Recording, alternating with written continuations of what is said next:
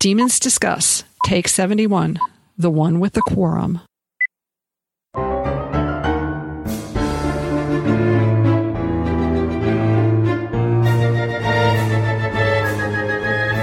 Welcome to Demons Discuss, the unofficial podcast about the All Souls universe and the topics that orbit it.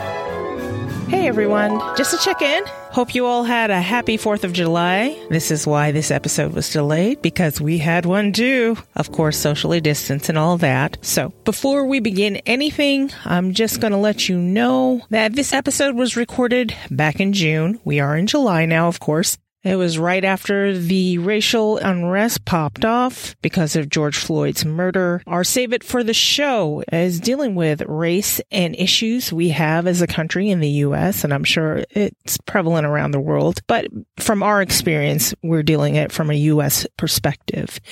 And there's going to be some issues in there that might be uncomfortable to hear. Listen to it anyway. It's a way more calmed down version of what we did in our Demon Unrest episode in the after show, but I figured I'd pop on and give you a warning, all right?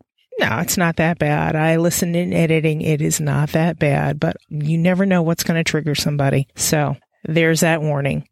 And I'll timestamp it in the show notes, and I'll also put links of the things we discussed in that Save It for the Show. So, on with the show. We're your hosts, Angela, Jean, and Valerie. I am Valerie. With me is Angela and Jean. Hello. Hello, Valerie. Hello, people. Hello. What are we talking about today, Angela? We're talking about the Book of Life, Chapter 3. We have a little meeting in the library to get to, so let's get to getting. Get to getting. But before we do all that, I want to thank our patrons who have brought you guys, our listeners, this show. Because our patrons are our listeners, and they believe in us so much they throw us their cash, so it's cool. Jean, give people the incentive as to why they should become a patron. You should become a patron because you get to listen to our lovely after shows on the off weeks at every level. And as you move up on the levels, swag. Lots of amazing swag. Also, every quarter we have Demon Roulette. And every patron, no matter what the level, goes into the drawing and always wins an excellent prize pack because we're basically extra. We are extra. Which reminds me, we need to do a Demon Roulette because we are in June. Oh my gosh. Time is gone. I know. Time flies when you're having fun. I don't know. It might be July by the time you guys hear this, but you know, probably we're recording in June, so it's fine. It's fine. It's all good. I would also like to add some of our juiciest episodes are on the after show. Yeah, they are. This would be true. So, you know, if you're curious, go to patreon.com/demonsdiscuss and you can join us there. We have 6 levels, but all you need is $2 and you get the after show. So it's a win-win. We get shit. Yeah. You guys get shit. It's fine. Yeah. And I also want to push our Fitzio pin because as of this moment, they're mostly gone. Oh, God.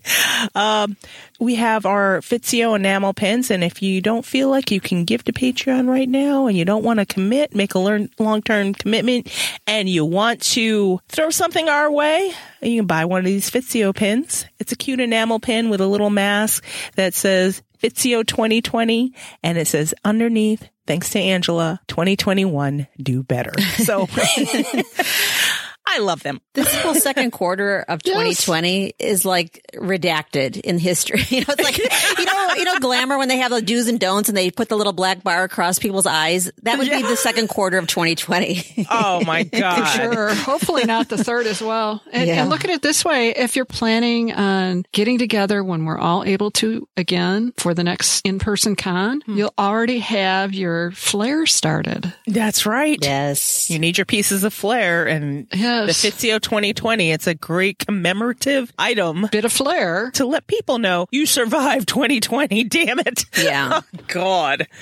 Crazy, crazy. So let's go into discuss your emails. Who wants to start, guys? I'll start. Okay. I have one from witchy listener Camille. Yay, Camille. Hey, Camille. She says, hello, demons. My would you rather question is as follows. Would you rather live with Philippe and Isabeau at the Bishop House or Sarah and Em in the old lodge? Thank you for your wonderful quarantine content. You guys never disappoint. Camille. Mm. Okay, so our choice. Philippe and Isabeau for me at the Bishop House. Yeah. Oh, definitely. Philippe and the Bishop Ghost would be hilarious as hell. Right?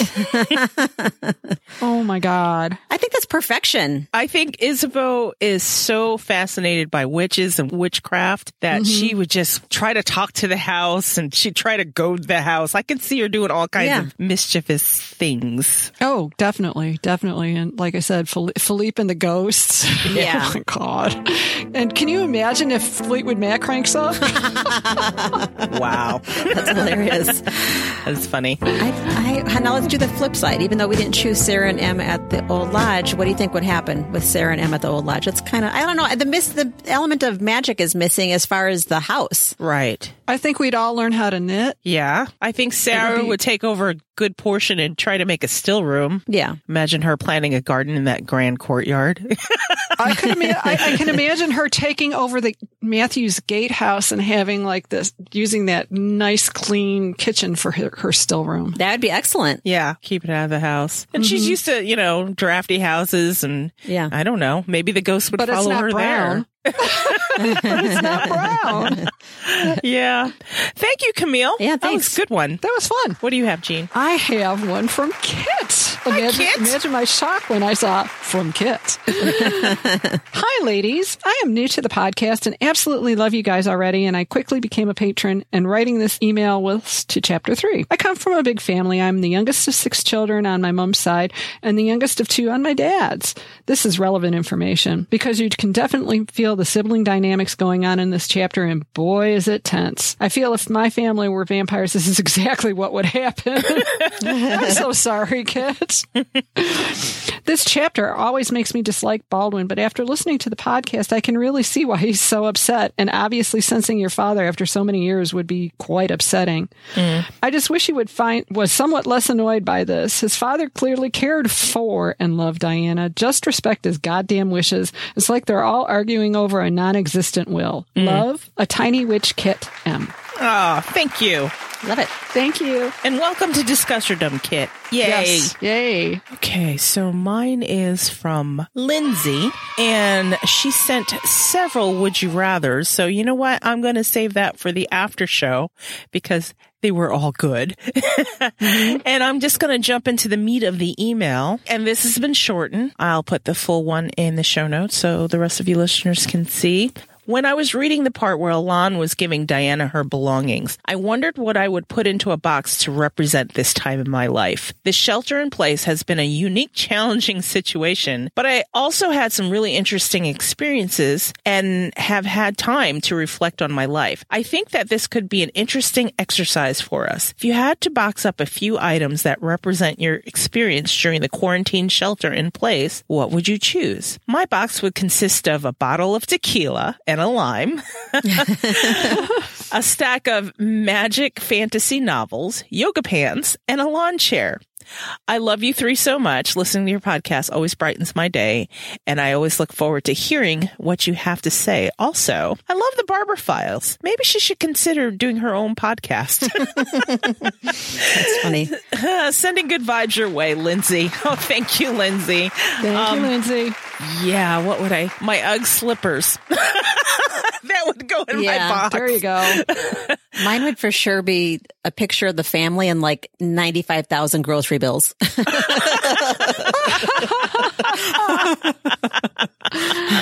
Oh, my God. Oh, Amazon printouts. Oh, God.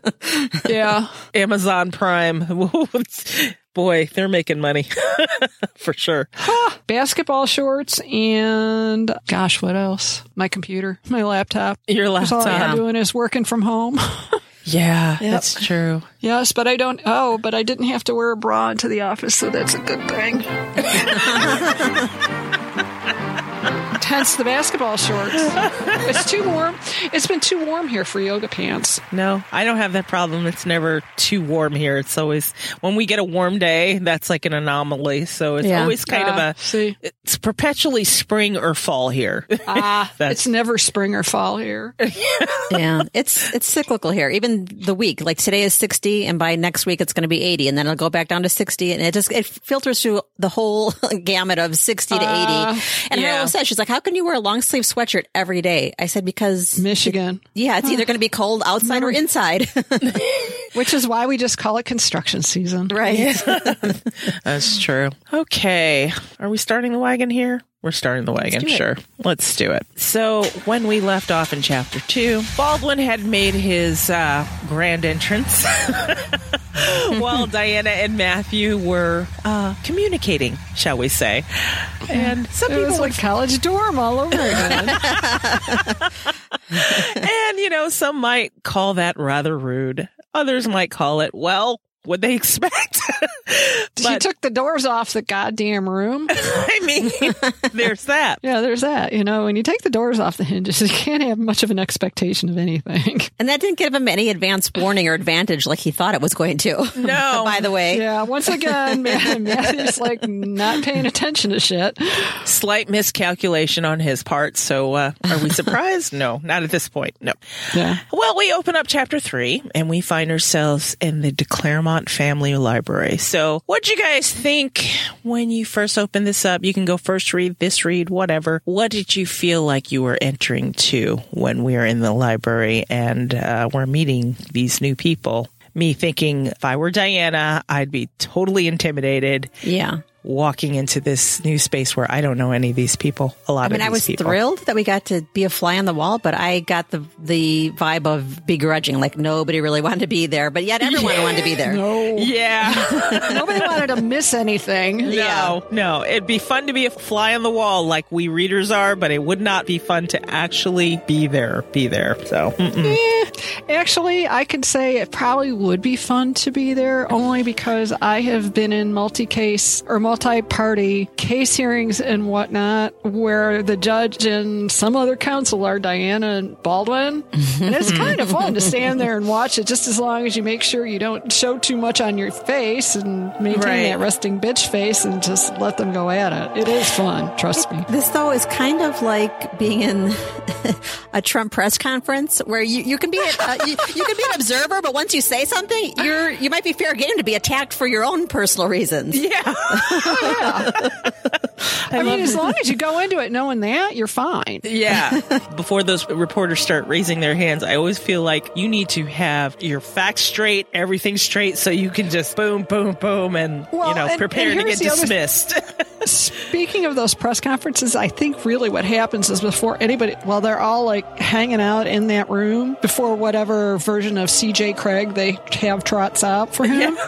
Yeah. That whole room has their game plan already. Yeah. Yeah. They know who's going to back up who and who's going to try and say what. So there is that. I think there is we're all together in this foxhole mentality. I would imagine to be the same in court, right? Back in the days. More or less, especially when you've got a bunch of attorneys who know what's going on and are experienced, and it's kind of like as soon as you start to sense that change in the sea, like the scene with Mont Saint Michel and Son, yeah, we all just kind of give each other the look, and it's like, okay, we know where this is going to start to go, and invariably there's some baby attorney who's going to be a hero, and it's just like, oh, dude, you're just going to go down in flames, and sure enough, it happens every time. Right? But it never turns, I would think, ad hominem. Where in the press conference, it does. No, it always turns ad. You can count on it. Turning ad hominem in a press in the press conference, and if it doesn't, then there's something wrong. Wow. It's like, okay, it's my turn to throw myself in front of the bus today. It's probably like our patrons, you know, who's sponsoring. They've got a list somewhere. Okay, it's your turn to like throw yourself under the bus.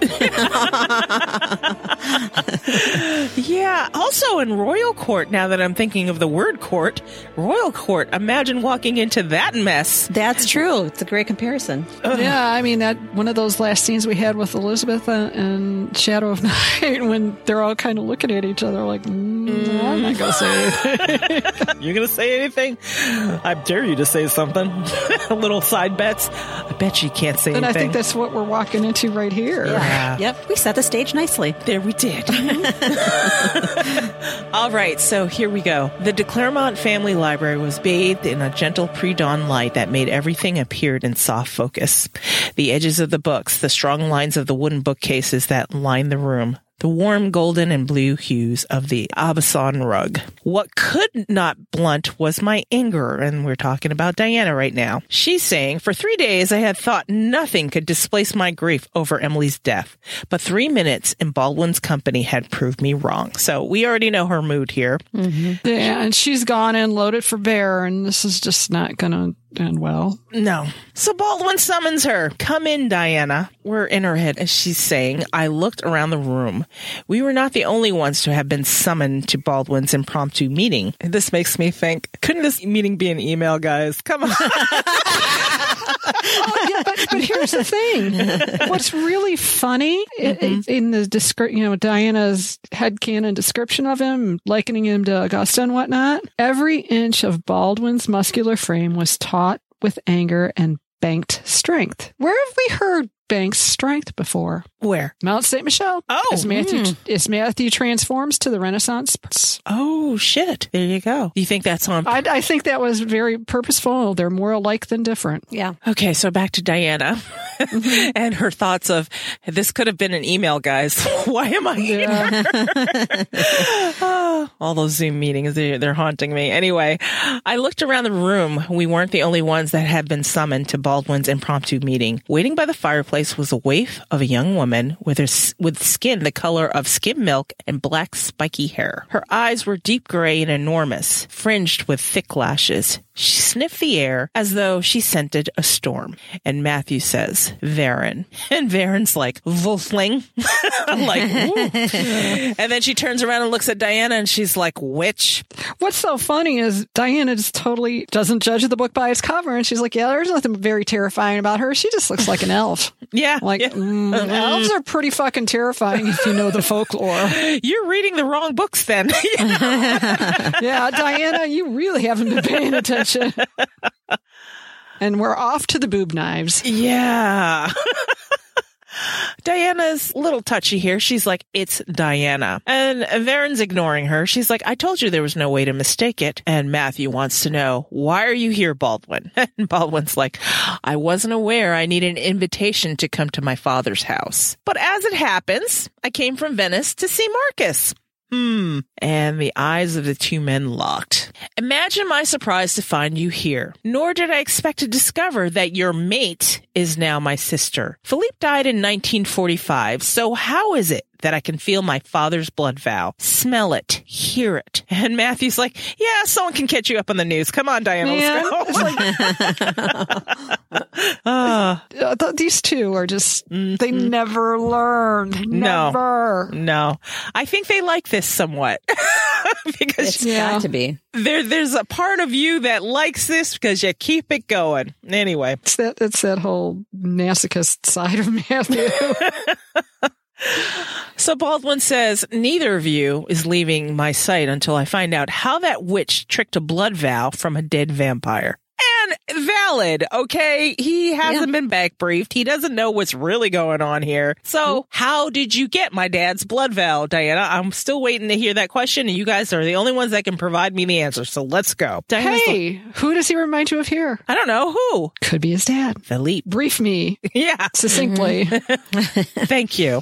Very good. Yeah. And he did say Diana had a gift to tell the story without hemming and hawing and going everywhere with it versus Matthew, who... kind of, you know.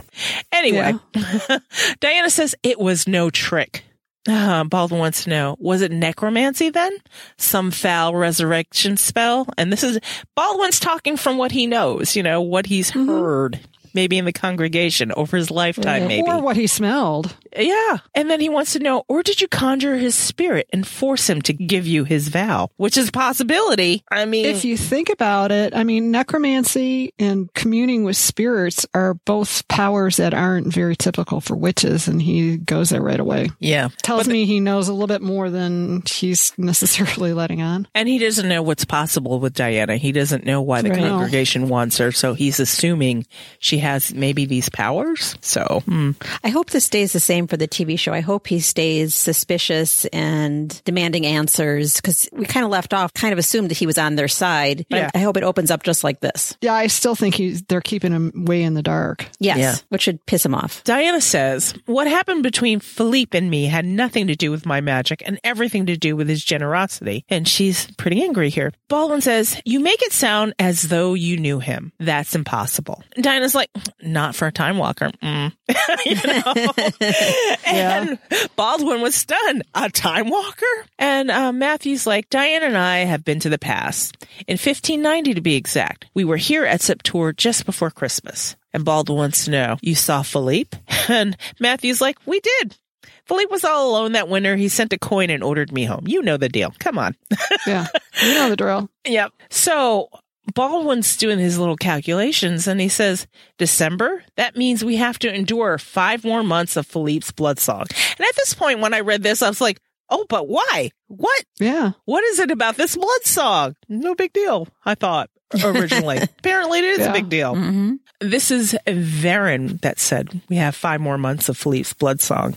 And Diana wants to know why 5 months. So I'm thinking here, how much of this blood song is common knowledge to vampires? It must be that they're legends. Now, she goes on and says, our legends tell us this. So none of you have witnessed this, and that's all you have to rely on is the legends. So how could they be so sure that it's 5 months? Do you know what I mean? Right. 5 more months of it. I don't know. Well, the legends say a year and a day, and that's why she's saying 5. She did the math. But that's just based on legend. It's not based on seeing it before. Well, maybe Baldwin has seen it before, because don't forget, Goody Alsop recognized Philippe's mark on her head right away. But and I'm just thinking, why would Baldwin say, yeah, blah, blah, blah? If he just says, according to our legends, he's also not tipping his hand that, yeah, maybe he has seen this an before. Instance where Philippe's done this before. Right. Okay. So according to our legends, a vampire's blood vow sings for a year and a day. All vampires can hear it, but the song is particularly loud and clear to those who carry Philippe's blood in their veins. And I think when we were doing Shadow of Night, we said Hubbard, when she said, well, I'm a blood-sworn daughter of Philippe. And he's like, okay. And that we think that's why, because he could hear it as well. Yeah. Okay, you're good. Really? That easy? It's that easy? Okay. Yeah. You know? Yeah. Diana chimes in. Philippe said he wanted there to be no doubt I was a de Claremont. And Baldwin's like, no witch will ever be recognized as a de Claremont. His voice was flat and final, like, no way. And then Diana says, I already am. And then she held up her left hand so everybody can see their wedding ring. Ooh, ah, look at my wedding ring. Yep. Mm-hmm. Matthew and I are married as well as mated. Your father hosted the ceremony. If Saint Lucien's parish register survived, you will find our wedding took place on the 7th of December in 1590. And Verin says, what you will likely find, should we go to the village, is that a single page has been torn out of the priest's book. Verin said under her breath, Ada always covered his tracks. Whether you and Matthew are married is of no consequence, for Matthew's not a true de Claremont either. Mrs. Baldwin, he's merely the child of my father's mate. Diana's like, what the fuck is going on in this house? That's ridiculous. Philippe considered Matthew his son. Matthew calls you brother and Verin's sister. Yeah. She doesn't know that. No, she doesn't, because Matthew did kind of a poor job. As usual. Matthew's not good at informing people as to what's expected of them or what's going on. Yeah. You need to school your mate, Matthew. Yeah. Okay. And Verin's like, I am not that whelp's sister. We share no blood. Only a name. Oops.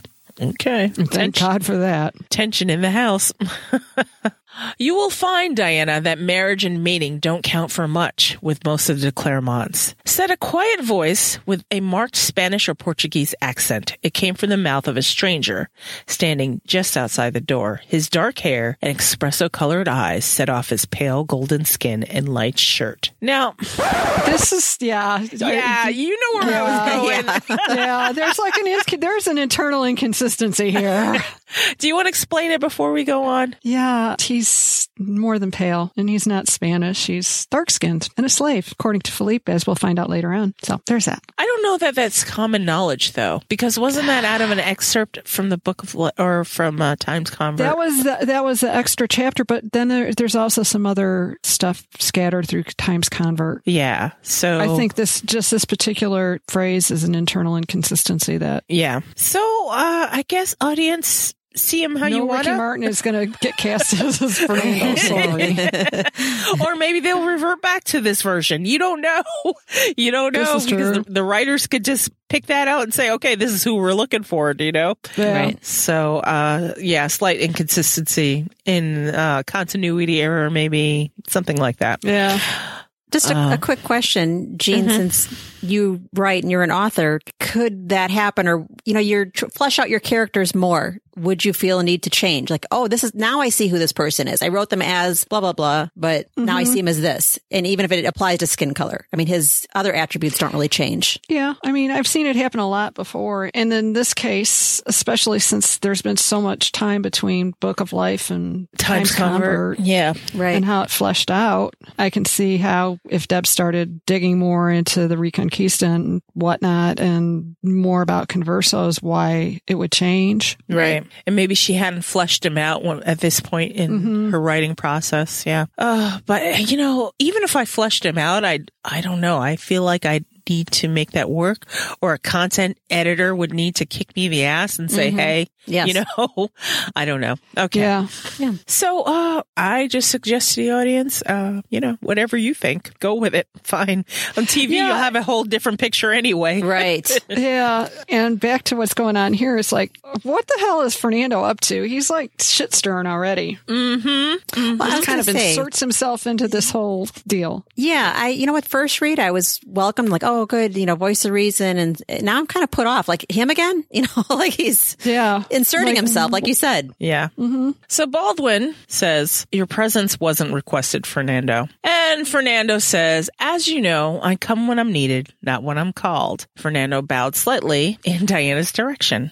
Fernando Gonsalves, I'm very sorry for your loss. The man's name prickled in Diana's memory. She had heard it somewhere. You're the man Matthew asked to lead the Knights of Lazarus when he gave up the position of Grand Master, and she finally placed him. Fernando Gonsalves was reputed to be one of the Brotherhood's most formidable warriors. Judging by the breadth of his shoulders and his overall fitness, I had no doubt that this was true. And Fernando's like, he did. Like that of all vampires, Fernando's voice was warm and rich, filling the room with otherworldly sounds. But Hugh de Claremont is my mate. Ever since he died alongside the Templars, I had little to do with chivalric orders, for even the brave knights lack the courage to keep their promises. Oh, bitter party of one. Here we go. Isn't that right, Baldwin? Isn't that right, Baldwin? Okay. I think this is part of the at least half dozen issues that they have, according to Deb. Yeah, they've got a whole basket full of bitter between the two of them. Baldwin says, are you challenging me? And Fernando's like, smiling, do I need to? Shit. I would not have thought you would ignore your father's blood vow, Baldwin. And we have no idea what Philippe wanted from the witch. He might have been trying to learn more about her power. Or she could have been using magic to coerce him. This is Baldwin. He's like weighing all the options here. Like, still no one has told me the story of how Philippe. Right. Oh, yeah. I'm waiting. Fuck. And you would think they would know better, because the longer he runs with wild speculation, the worse it's going to be for everybody. Yeah. Just tell him the story. Tell him what happened. So Gallowglass It's never to be silent here. Don't be daft. Auntie didn't use any magic on Granddad. Whatever. He breezed into the room. Here we go. Somebody else. And he was as relaxed as if the de Claremonts always met at 4:30 in the morning to discuss urgent business. Oh, okay. Well, they're vampires. I don't think the fact that it's 4:30. Yeah, they don't care. Right. Nobody's sleeping anyways. Like this quarantine, man. Call a meeting 7 p.m. Fine. It's fine. Nobody's doing anything anyway. It's not like nobody's doing anything. That's what it feels like. Okay. Now that Gallowglass is here, I'll leave the de Claremonts to their own devices. And Fernando nodded to Matthew. Call me if you need me, Matthew. Like, I got your back, boy. Yeah, it's like, why did he pop? He popped up like whack-a-mole to like antagonize Baldwin and left. It's like, how is that helping anything, to be honest? Mm-hmm. Oh, God. The Adam Sandler movie where this dude just pops up all the fucking time. I forgot what movie it is. I'll think of it later. Anyway, yeah. I'll put it in the show notes. They had a butler that would just pop up and it's like, where'd you come from? So it's like, that's Fernando. Right? Yeah. Okay. So Gallowglass says, we'll be just fine. We're family after all. And Gallowglass blinked innocently at Verin and Baldwin as Fernando departed. As for what Philippe wanted, it's quite simple, Uncle. He wanted you to formally acknowledge Diana as his daughter. Ask Verin. And Baldwin's like, oh, really? Yeah, and Verin's like, oh, shit. Oh, damn. Baldwin wants to know, what did he mean? Here's Verin. Ada summoned me a few days before he died, Verin said, her voice low and expression miserable. The word Ada was unfamiliar, but it was clearly a daughterly endearment. Philippe was worried that you might ignore his blood vow. He made me swear to acknowledge it, no matter what. Philippe's oath was private, something between him and me. It doesn't need to be acknowledged, not by you or anyone else. Oh, Diana. This is Diana. Yeah. Well, she also thinks it was just a matter of generosity, which is like, no. Diana. Yeah, I was a little put off by that word, too. It wasn't just generosity. Yeah. And then she comes to realization that it was protection later on. Yeah. Well, it was just his generosity because he thought I was, it was kind of a Mary Sue thing to say. Right. Yeah. They just gave it to me because I'm wonderful. Yeah. Don't you know that yet? And you get a blood vow, and you get a blood vow, and you get a blood vow. Yeah. That's generous. Right. And it was rather selfish because she's getting her eyes open here. It was more strategic than anything. And it's like, oh, shit, I was part of the strategy, but he loves me. I'm wonderful. Mm-hmm. Right. She didn't want her memories of Philippe or that moment damaged by Baldwin and Verin. Well, too late, girl. Too late. Yeah. Nothing is more public than adopting a warm blood into a vampire clan. And this is from Verin. She looked at Matthew. Didn't you take the time to teach the witch our vampire customs before you rushed into this forbidden affair? Like, Matthew, come on, man. Everybody is emulating Philippe. It's like, didn't you bother to tell her? Mm-hmm. Yeah. This is like the litany to Matthew. Didn't you bother to tell her? Did you forget that part? Well, because it's so common, it's almost becoming like not a Philippe-like trait. Like, that's just how people act in society, you know? Mm-hmm. Full disclosure. Like, these people that, readers, all those family members that you think are being unreasonable, really not. Matthew's the unreasonable one here. And then Diana makes excuses for him. Exactly. Exactly. But here's the thing, Matthew, this is why I yell at him all the time, although I love him, because time was a luxury we didn't have. Excuse me, were you not back in time and spend lots of months back in time? Apparently you had time to make babies. They got a chiding. About 7 months there? They got a chiding from Stephen saying they were there too long. Yeah. 8 months worth of time, which seems like a luxury to me, at least to bother explaining to her, you're married into a vampire clan. This is how it works. Mm-hmm. Or at least after that blood vow. By the way, let me give you a little background on what's next. Thank you. It's like, oh, yeah. Not to mention they all knew they were going to be dropping back into the hornet's nest. Stephen warned them. Didn't Goody warn them before they leave as well? Mm-hmm. And Hubbard. And they're like, oh, yeah, whatever. We'll just mosey on back. It's fine. It's fine. I didn't want to make the car ride uncomfortable. I know. It was bad enough that you were upset about the sports car. I think that's Diana's problem. And I think this is Matthew's problem. Matthew just just wants to make things easy for Diana. Yeah. And it just winds up making it harder. And it's just like, I understand Matthew's heart. He doesn't want her to have to worry about these things. He'll take on the burden of the worry. But it's not helping her. Right. It's not at all. From the beginning of our relationship, Isabeau had warned me that I had a lot to learn about vampires. After this conversation, the topic of blood vows was moving to the head of my research agenda. No, you shouldn't have to research this, Diana. Ask Matthew. Yeah. I mean, God. All right. But Verin's going to explain it to her. She's like, then let me explain it to you. Before Philippe's blood song fades, one of his full-blooded children must acknowledge it. Unless this happens, you are not truly a de Claremont, and no other vampire is obligated to honor you as such. Which also plays into the whole understanding of blood vows to begin with. Mm-hmm. All vampires can hear it, and the volume varies. Yep. But it takes a full-blooded child to actually recognize who it belongs to. Yes. There was some debate in the fandom generally in trying to understand the blood vows, especially when it came to whether or not Hubbard would have recognized it as Philippe. Right. Because he's from down Isabeau's line, so not a full-blooded child. Right. Which would explain why it was kind of like, okay, that explains that what I'm hearing when she says I'm Philippe's daughter. Right. And he accepted it. Sorry, I digress. Yeah, it's fine. It's good. Diana wants to know, is that all? I don't care about vampire honor. Being Matthew's wife is good enough for me. La-di-da. Shut up, Diana. Shut up, Diana. Wait a minute. That generosity of his, you just kind of crapped on it. Yeah. Because it's like, well, yeah, he gave me this great gift, but, you know, I really don't care. Fuck you. Yeah. Anyway, she says, the more I heard about becoming a de Claremont, the less I liked it. Well, you should have thought of that. Uh-huh. A little late now. Yeah. Just saying. Okay. If that were true, then my father wouldn't have adopted you. And this is Verin. We will compromise, Baldwin said. Surely Philippe would be satisfied if, when the witch's children are born, their names are listed among my kin on the de Claremont family pedigree. You know, hey, here's my starting offer. Here you go. Now we're negotiating. It's good. His words sounded magnanimous, but I was sure there was some darker purpose to them. Matthew says, my children are not your kin. Matthew's voice sounded like thunder. They are, if Diana's a de Claremont, as she claims, Baldwin said with a smile.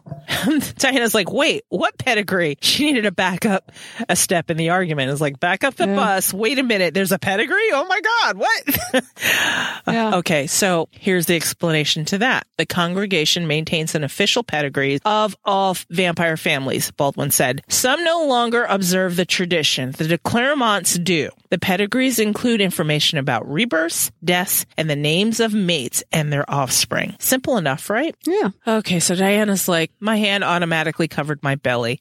I wanted the congregation to remain unaware of my children for as long as possible. Based on the wary look in Matthew's eyes, he felt the same way. Maybe your time walking will be enough to satisfy questions about the blood vow, but only the blackest of magics or infidelity can explain this pregnancy, Baldwin said, relishing in his brother's discomfort. The children that cannot be yours, Matthew. Oh, jeez. You understand where Baldwin's coming from. It's like he had never heard of this shit. What? Witches and vampires? But then, of course, he did take that little bit of glee in twisting the whole infidelity Catholic Matthew's gut, which was, I thought it was kind of funny. I'm like, maybe Diana's a hoe. Yeah. But this is what you get for not spilling the beans, outlining your past travels. Right. Matthew's a little offended. Diana is carrying my children, Matthew said, his eyes dangerously dark. Impossible, Baldwin said flatly. True, Matthew retorted. If so, they'll be the most hated and the most hunted children the world has ever known. Creatures will be baying for their blood and yours, Baldwin said. And he's not wrong. No. I was going to say, here comes the factually aggressive part. Right. Aggressively factual. So Diana's thinking to herself, I registered Matthew's sudden departure from my side at the same moment that I heard Baldwin's chair break. When the blur of movement ceased, Matthew stood behind his brother with his arm locked around Baldwin's throat, pressing a knife into the skin over his brother's heart. It's like, whoo, that was quick. Damn. Verin looked down at her boot in amazement. She found nothing but an empty scabbard. She swore, because Matthew had taken your knife. He's fast. Damn it. You may be the head of the family, Baldwin, but never forget that I'm its assassin, Matthew growled. And Diana's like, whoa, what? Assassin? Yeah. And we're like, whoa, what? Assassin? And she tried to hide her confusion as another hidden side of Matthew was brought to light.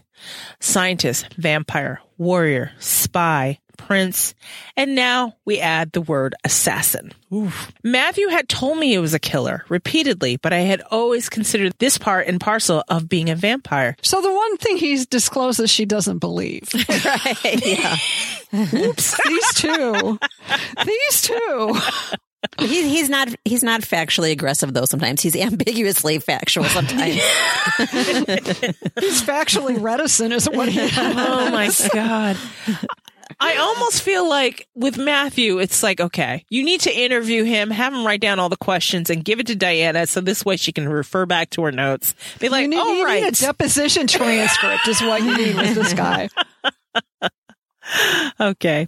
Matthew had told me he was a killer repeatedly, but I had always considered this part and parcel of being a vampire. I knew he had killed in self-defense in battle and to survive. I never dreamed that Matthew committed murder at his family's behest. And Verin's like, surely you knew this. Come on now. Well, really? I think you could use the category of battle loosely. Yeah. You know, assassinating somebody, that's part of battle, isn't it? Right? Yeah. It's a very, very strategic. It's the finishing part. Yeah. Right. So Verin's voice was tinged with malice, her cold eyes studying Diana closely. If Matthew weren't so good at it, one of us would have put him down a long time ago. Okay, that's done. Wow. Well, okay. Yeah. Not only is he our assassin, he's really good at it. Yeah. I'm sad we don't get to spend more time with Verin because she sounds like she's fun at party. Mm-hmm. And the part where it's like, we would have put him down a long time ago. What? Yeah, wow. That's the part that stung. Yeah. Oof. And Matthew, he's got his own little sharp words for Verin. We all have a role in this family, Verin. Matthew's voice dropped with bitterness. Does Ernst know yours, how it began, between soft sheets and a man's thighs? Oh, damn. Well. I mean, everybody's pushing everybody's buttons. You know, it's Matthew's turn. Verin moved like lightning, her fingers bent into lethal claws as she went for Matthew. Those aren't even fighting words. No. Those are stupid words, considering she didn't get together with Ernst until long after you know, she was retired. Right. Well, I mean, it's not long for a vampire. So, I mean, he's just bringing up old shit. It's like, Verin's like, why are you bringing up old shit, asshole? Yeah, why being a dick? Vampires were fast, but magic was faster. I pushed Verin against the wall, and this is Diana. I pushed Verin against the wall with a blast of witch wind, keeping her away from my husband and Baldwin long enough for Matthew to exact some promise from his brother and release him. Thank you, Ma Leone. It was Matthew's usual endearment for when I had done something brave or incredibly stupid. He handed me Verin's knife. Hold on to this. Matthew lifted Verin to her feet while Gallowglass moved closer to stand at my elbow. Well, Verin murmured when she was standing upright again. I see why Ada was drawn to your wife, but I wouldn't have thought you would have the stones for such a woman, Matthew. Oh, damn. Well, considering it's kind of funny because they all bitched about the sisters, and it's like, well, your wife can hold her own with us, so what you doing here? Right. She was hot. What do you want me to say? It's fine. Things change, and Verin's like, apparently. You'll be keeping your promise to Granddad then? And this is Gallowglass asking Verin. We'll see, she said cautiously. I have months to decide. Time will pass, but nothing will change. And this is Baldwin. Recognizing Matthew's wife will have catastrophic consequence, Verin. I honors Ada's wishes while he live. Verin said, I cannot ignore them now that he is dead. you promised, Verin. So she's like, I'll think about it. Come on now. Right. You did promise. We must take comfort from the fact that the congregation is already looking for Matthew and his mate, Baldwin said. Who knows? They might both be dead by December. But you notice he didn't say, no, they won't recognize her. Yeah, no. We might not even have to do this. Don't worry about it. Yeah. Scarlett O'Hara syndrome. Think about it tomorrow. Once again, he's aggressively factual. Mm-hmm. All Matthew spends his time doing is getting pissed about the fact he's being aggressively factual. Yeah. Matthew's like, don't confuse me with facts, dude. Yeah. Okay. After giving us a final contemptuous look, Baldwin stalked from the room. Verin stole an apologetic glance at Gallowglass and trailed after him. So, Gallowglass said, that went well. Are you all right, Auntie? You've gone a bit shiny. The witch wind had blew my disguising spell out of place, and she tried to tug it around her again. Given what has happened here this morning, I think you better keep it on while Baldwin is at home, Gallowglass suggested. Baldwin cannot know of Diana's power. I'd appreciate your help with that, Gallowglass. Fernando's too. Matthew didn't specify what form this assistance would take. Of course, I've been watching over Auntie her whole life, Gallowglass said. Matter of fact, I'll not be stopping now. And this is where Diana realizes. At these words, parts of my past I had never understood slid into place like jagged puzzle pieces. As a child, I often felt the creatures watching me, their eyes nudging and tingling and freezing my skin. One had been Peter Knox, my family's enemy, and the same witch who had come to Septour looking for Matthew and me only to kill M. Could another have been this giant bear of a man whom I now love like a brother, but had not even met until we traveled back to the 16th century? Yes, Diana, yes. Yeah. That was him. Yep. So she says, you were watching me? Gallowglass is like, yeah, I promised Granddad I'd keep you safe for Matthew's sake. And it's a good thing, too. You are a right hellion, climbing trees, running after bicycles in the street, and heading into the forest without a hint as to you were going. How your parents managed is beyond me. And Diana wants to know, did Daddy know? As a reminder, in her head, she's like, my father had met the big Gale in Elizabethan London when he had unexpectedly run into Matthew and me in one of his regular time walks. Even in modern day Massachusetts, my father would have recognized Gallowglass on sight. The man was unmistakable. So, and Gallowglass is like, I did the best not to show myself. And that right there. Yeah, he saw me. Yeah. I did my best not to show myself is not a no, you know. And he said as much in Shadow of Night, too, that he kind of gave him the knowing, I got this. Mm-hmm. Yeah, that's not what I asked Gallowglass. Did my father know you were watching over me? And Gallowglass says, I made sure Stephen saw me just before he and your mother left for Africa that last time. And his voice dropped to little more than a whisper.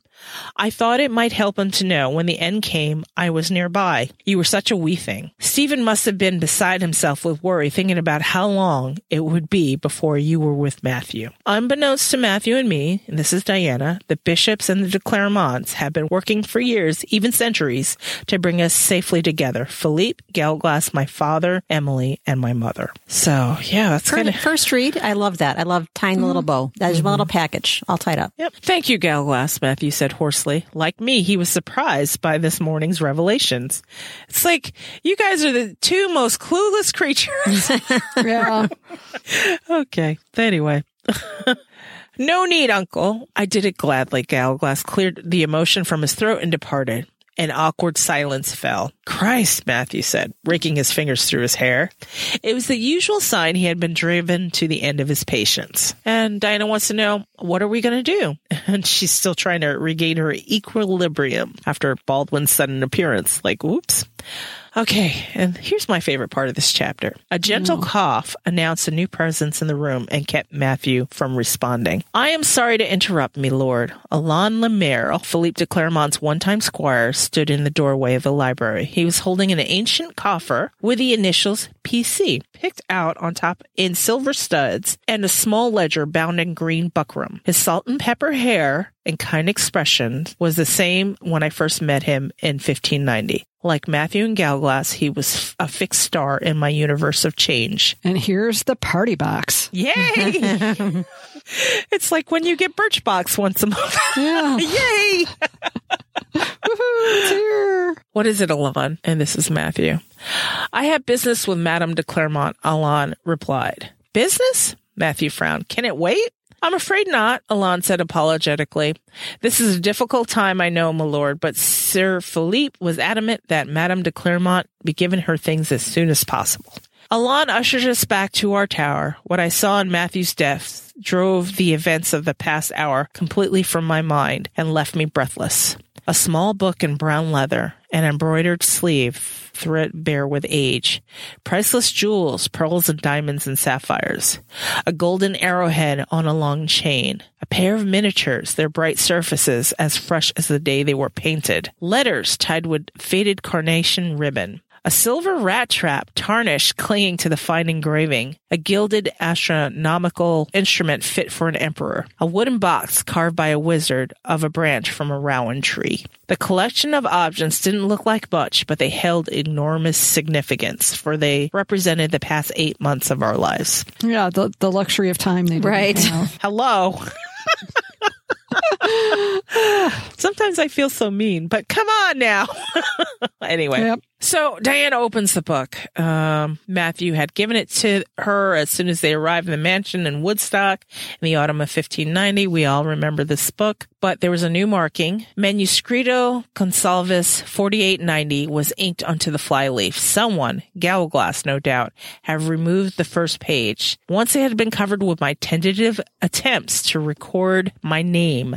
The blots from the missing leaf had seeped through the page below, but the list I had made of the Elizabethan coins in circulation in 1590 was still legible. I flipped through the rest of the pages, remembering the headache cure I attempted to master in a futile attempt to appear a proper Elizabethan housewife. My diary of daily happenings brought back bittersweet memories of our time with the School of Night. I had dedicated a handful of pages, an overview of the 12 signs of the zodiac, copied down a few more recipes, and a scribbled packing list for our journey to Septour in the back. I heard a gentle chime as past and present rubbed against each other, and I spotted the blue and amber threads that were barely visible in the corners of the fireplace. So, and here's time showing up again. Yeah. Diana wants to know, how did you get this? And here's the travels of this book. Master Gallowglass gave it to Dom Fernando a long time ago. When he arrived at Septour in May, Fernando asked me to return it to you, Alain explained. It's a miracle anything survived. How did you all manage to keep this hidden from me for so many years? And this is Matthew. He picked up the silver rat trap. If you think about it, all the shit they had to hide from Matthew? Mm-hmm. Oh, my God. Wow, Matthew was clueless. Yeah. That's how this all worked. I mean, even if it was in his face, he wouldn't know. He'd be like, huh? What? Yeah. You know? Oh, yeah. Okay. We did what we must, my lord. We waited. We kept silence. We never lost faith that the time would bring Madame de Claremont back to us. A sad smile played in the corner of Alain's mouth. If only Sir Philippe could have lived to see this day. Ah. Oh. And isn't it interesting that Alain echoes the words of the Bishop Ghost? Yeah. Mm-hmm. Mm-hmm. So Matthew gently says, all right, Diana? Yes, a little bit overwhelmed. Oh, she's always overwhelmed. Well, she's mad at Philippe because she has to be siblings to his other kids. I mean, I didn't ask for this. Why did he put me in such an impossible situation? Well, that's not very grateful. No. And so she's looking at all the other gifts, and Alain explains. It was Madame Isabeau who found the miniatures. She scoured the newspapers every day looking for traces of you, anomalies that stood out from the rest of the day's events. When Madame Isabeau saw these in auction, she sent Master Marcus to London. It's how he met Mademoiselle Phoebe. All right. This sleeve came from your wedding dress, Matthew. Touch the fragile fabric, tracing the outlines of the cornucopia, the traditional symbol of abundance. I will never forget the sight of you coming down the hill of the village with the torches blazing and the children clearing their way through the snow.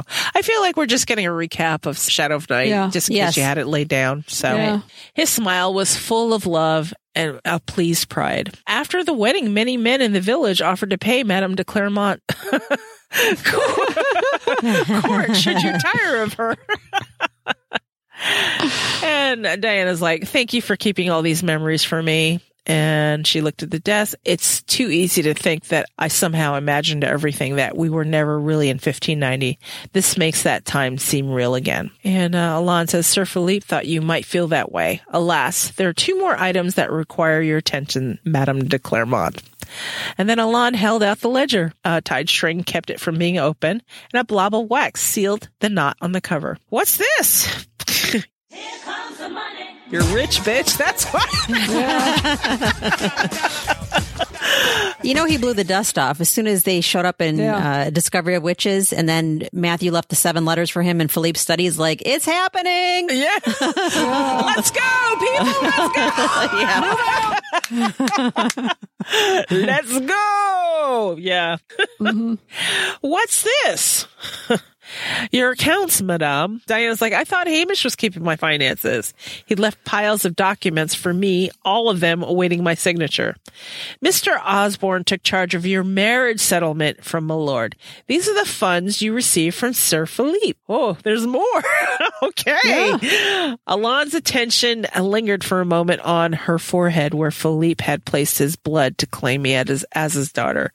And, you know, if I were Diana, I'd be like, I'd be looking at all the vampires. Why didn't you guys tell me? What? Mm-hmm. You guys know Matthew's bad at explaining things. You guys could have told me. But anyway. Okay. So she cracks the seal, opens the covers. The little account book had been rebound periodically when more pages were required. The first entries were made on thick 16th century paper and dated from the year 1591. One accounted for the deposit of the dowry that Philippe had provided when I married Matthew. 20,000 Venetian zecchini and 30,000 silver Reichsthaler. Every subsequent investment of that money, such as the rollover of any interest paid on the funds and the houses and the lands purchased with the proceeds, was meticulously accounted for in Alain's neat hand. I flipped through the final pages of the book. Last entry made on sparkling white bond. It was dated 4 July 2010, the day we had arrived back at Septour. And her eyes popped at the amount indicated in the assets column. Like, whoa, what the fuck? Yes. And Alain's like, I'm sorry, it's not more. What? Come on. Yeah. I invested your money as I did my own, but the more lucrative, therefore riskier opportunities would have required Sir Baldwin's approval. And of course, he could not know of your existence. So you do understand. You're only ridiculously rich. You're not crazy ridiculously rich. Right. Yeah. So anyway, it's more than I can imagine possessing, Alain. Matthew had settled a substantial amount of property on me when he drew up our marriage agreement, but this was a vast sum. Philippe had wanted me to have financial independence like the rest of the de Claremont women. Alain apparently did invest in Amazon and Apple. Yeah. Yes, apparently. I mean, it didn't pay dividends, but it's cool. And Apple.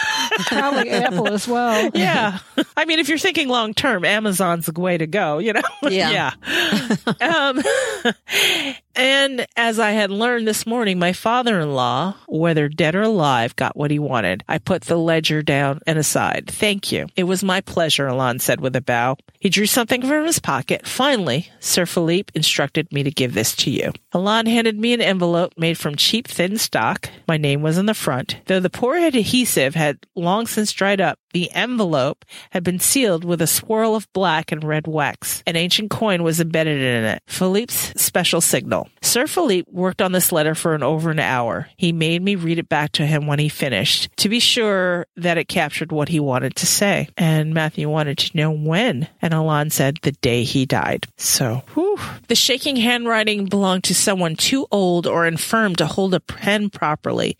It was a vivid reminder of how much Philippe had suffered. I traced my name. When my fingertips reached the final letter, I dragged them across the surface of the envelope, pulling at the letters so they unraveled. First there was a pool of black on the envelope, and then the ink resolved into an image of a man's face. It was still beautiful, though ravaged with pain and marred by a deep, empty socket where once a tawny eye had shimmered with intelligence and humor. And Diana says, you didn't tell me the Nazis had blinded him. I knew that my father-in-law had been tortured, but I had never imagined his captors had inflicted this much damage. I studied the other wounds on Philippe's face. Mercifully, Luckily, there weren't enough letters in my name to draw a detailed portrait. I touched my father-in-law's cheek gently, and the image dissolved, leaving an ink stain on the envelope. With a flick of my fingers, the stain lifted into a small black tornado. When the whirling stopped, the letters dropped back down into their proper place. Sir Philippe often spoke with you about his troubles, Madame Claremont, Alain continued softly, when the pain was very bad.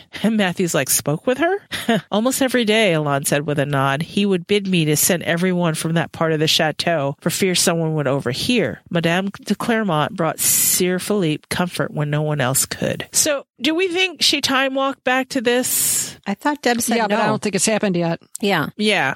But I mean, that's what we're concluding from this, that at some point in her life, she went back and time walked to talk to him, to comfort him. Okay. I turned the envelope over, tracing the raised markings on the ancient silver coin. Philippe expected his coins to be returned to him in person. How can I if he's dead? Perhaps the answer is inside, Matthew suggested. I slid my finger under the envelope seal, freeing the coin from the wax. I carefully removed the fragile sheet of paper, which crackled ominously as it was unfolded. Philippe's faint scent of bay, figs, rosemary tickled my nose. Looking down at the paper, I was grateful for my expertise in deciphering difficult handwriting. After a close look, I began to read the letter aloud. Diana, do not let the ghosts of the past steal the joy from the future. Thank you for holding my hand. You can let go now. Your father in blood and vow, Philippe. This coin is for the ferryman. Tell Matthew I will see you safe on the other side. So, what'd you guys think of that? I love the whole thing. I thought it was informative. I thought it was beautifully written. It's very proper ode to Philippe as well.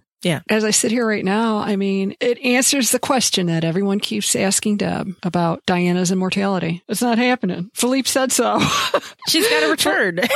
Yeah. And I laugh because reading it this time, my lawyer brain was chuckling because it's like Philippe, there's a thing in the law called the rule against perpetuities, and it has to do with inheritance, and basically says that you can't draft a trust or a bequest that reaches beyond what they call a life in being plus 21 years, which basically means someone who is alive at the time of your death. Everything has to vest in their lifetime plus 21 years. Anything that controls the money or controls the property longer than that is not enforceable. So it's more like the rule against Philippe. Right. Oh my God, that explains so much. I was thinking about my inherited IRA from my mom. 21 years. Exactly. Yep. Wow. Because you're a life and being. See, everything is so clear. Thank you, Jean. You're welcome. And now that you say that, Jean, it's almost like Philippe didn't know that back in 1590, because remember how surprised he was? Oh, I'm not immortal after all. And now it's like he had a moment of clarity, and Diana, you're not going to be either. Yeah. Yep. Even being the goddess's instrument didn't save him from death. It's not going to save her either. So Philippe does expect me to return his coin. He would be sitting on the banks of the River Styx waiting for Charon's boat to bring me across. Perhaps Emily waited with him, and my parents too. I closed my eyes, hoping to block out the painful images. What did he mean? Thank you for holding my hand, Matthew asks. And Diana says, I promised him he wouldn't be alone in the dark times, that I'd be there with him. And her eyes brim with tears, like mine are now, okay? You know? Yep. I'm not crying, you guys are. Anyway, how can I have no memory of doing so? I don't know, my love, but somehow you managed to keep your promise. Matthew leaned down and kissed me. He looked over my shoulder, and Philippe made sure he got his last word as usual. What do you mean? And she's like wiping her cheeks. That was an Angela. What do you mean? What do you mean? How can this be? He left written proof that he freely and gladly wanted you for his daughter. Ah, Matthew's long white fingers touched the page. That is why Sir Philippe wanted Madame de Claremont to have these as soon as possible, Alain admitted. Diana's like, I don't understand. Between the jewels, your dowry, and this letter, it will be impossible for any of Philippe's children, or even the congregation, to suggest he was somehow forced to bestow a blood vow on you, Matthew explained. And Alain chimes in. Sir Philippe knew his children very well. He often foresaw their future as easily as any witch. I want Alain to write a book. He knows more than Mart, I think. Yeah, and the institutional memory of these, the servant class, it's like, wow. Fascinating. Yeah. And speaking of memories, Alain's like, yeah, I'll leave you to your memories. Okay, bye. And Matthew's like, thank you, Alain. All right, Moncourt? Of course, she murmured, staring at the desk. The past was strewn across it, and a clear future was nowhere to be found. I'm going upstairs to change. It won't be long, Matthew said, giving me a kiss, and then we can go down for breakfast. Diana says, take your time, mustering what she had hoped was a genuine smile. Once Matthew was gone, she reached for the golden arrowhead that Philippe gave her to wear at her wedding. Okay, and this is her thinking. I slipped its chain over my head, the arrowhead's point nestled between my breasts, its edges too soft and worn to nick my skin. I felt a squirming sensation in the pocket of my jeans and drew out a clutch of silk ribbons. My weaver's cords had come with me from the past, and unlike the sleeve from my wedding dress or the faded silk that bound my letters, these strands were fresh and shiny. They had twined and danced around my wrists and one another like a handful of brightly colored snakes merging into new colors for a moment before separating into their original strands and hues. The cords snaked up my arms and wormed their way through my hair as if they were looking for something. I pulled them free and tucked the silks away. I was supposed to be the weaver, but would I ever comprehend the tangle web that Philippe de Claremont had been spinning when he made me his blood-sworn daughter? Yeah, so much for just simple generosity because I'm fabulous. Yeah. Right. I have a quick insertion. So in the arc, it says, it's talking about the arrowhead. Its weight was comforting and the metal warmed quickly to my touch. Was that in the version you just read as well or no? Let me see here. I felt the squirming sensation in the pocket of my jeans. It would be right before I slipped its chain over my head. Yeah, it's there. Yeah. Where is it? Okay. Wait. Once Matthew was gone, I reached for the golden arrowhead that Philippe gave me to wear at my wedding. Its weight was comforting, and the metal warmed quickly to my touch. Yep. Okay. I just would have found it interesting had they omitted that. Like, they didn't want to do too much foreshadowing. No, I kept it. I just skipped it. Otherwise, we'd be here for 4 hours if I read the whole chapter. Anyway, anything to add before we gavel this sucker? What do you think the cords are looking for at this point? Well, to me, they seem to be activated when she touched the arrowhead. Yeah. And their cords are tied to her magic. And the magic recognized something in that arrowhead. And what did it... and then it twines up into her hair. It's almost like trying to touch a part of her memory or something. Yeah. Is what I was kind of thinking, but... I'd be wigging out. I'm like, what the fuck? Horse? Yeah. It's like, oh, it's just like colorful snakes. It's like, no, that's not the thing to tell me. Anyway, any last things to add to this chapter before we end it right here? Anybody else have anything else to say about Fernando? No. I did want to add just about your crown chakra. That's where it's access to your higher states and consciousness. See? Look at that. I knew one of you would have the answer. Something to think about. Look at that. Yeah. All right. So going once. Going twice. So we're all done. We're done with this chapter. Yay. Okay. So let's go on to housekeeping. Yay. Okay. Housekeeping this time is brought to us by Zoe Gibson. Thank you, Zoe. Thank you, Zoe. Thank you, Zoe. Housekeeping. All right. Who wants to start with their housekeeping? I'll start. I have housekeeping from Camille. Yay, Camille. She's back. She's our perfect little bookend. She says, to the lovely demons, I wanted to thank you. I wanted to thank you for always being a distraction, a set of virtual friends, and a safe place to laugh about all souls-related things and non-all souls-related things. Like you guys, my heart is broken by what this year has turned out to be and the horrors this country was founded upon and continues to authorize. As a Black listener, I understand your feelings of anger and grief. I will admit that I often suffer from feeling of helplessness. It can be hard to acknowledge those feelings and not let it consume you or ruin your day, week, month. Please take all the time you guys need to grieve and to feel your pain. Be with your families and loved ones. Be with each other and be with yourselves. If receiving comfort helps, then I hope you are receiving it. This is much bigger than the All Souls community, but don't forget this community is made up of individuals, and all the individuals I've come across frequently have been warm, open-minded, and caring people. On the whole, that's who we are. Anyways, I'm sorry this email is novel length. I truly care about you guys, and I want you to take care of yourselves. Your witchy listener, Camille. Thank you, Camille. Thank you, Camille. I know. We worry about all you, too. We do. Yeah. Just to put us on the timeline, this is the next episode after we had recorded our Demon Unrest on our after show. So I believe this letter came in before we did that. So you guys probably will hear another episodes on the public show before you get to this one. So we don't know. You probably won't get to this till July. We don't know the state of the world as of July. We're just, time walkers. No time walkers. We're just, kind of floating through time and space. So we appreciated that letter, Camille. It came very timely. It kind of, I will say, I opened up that email and it unspiraled me in that moment where I was like, this right here. And I shared it with the girls and we're like, this is why we do this. Yeah. So, hey, I just feel enveloped in goodness from that. Yes. Yes. Yes. Jean, what do you have? I have one from Olivia Gibson. Thank you, Olivia. Yay. Dear Angela, Jean, and Valerie, I know you avoid politics in your podcast, and I'm not going to advocate any change because you are keeping me sane in this insane world of ours. But I just needed to say that I am so distressed by what's going on. When Barack Obama walked onto that stage on election night, I wept for joy. When Trump was elected, I wept with pain. Mm. I knew it was going to be bad, but never this bad. Mm. A friend wrote, "Racism is a toxic stew of ignorance, hatred, and fear. There is no place for it, and we should challenge it wherever we see it." People need to vote for anti-racist leaders in all parts of our society. All racism is evil, whether it is on the left or the right of politics. We have to stop tolerating it or excusing it or treating it as none of our business. Racism is everyone's business. Enough now. Please stay safe. All my love and support, Olivia.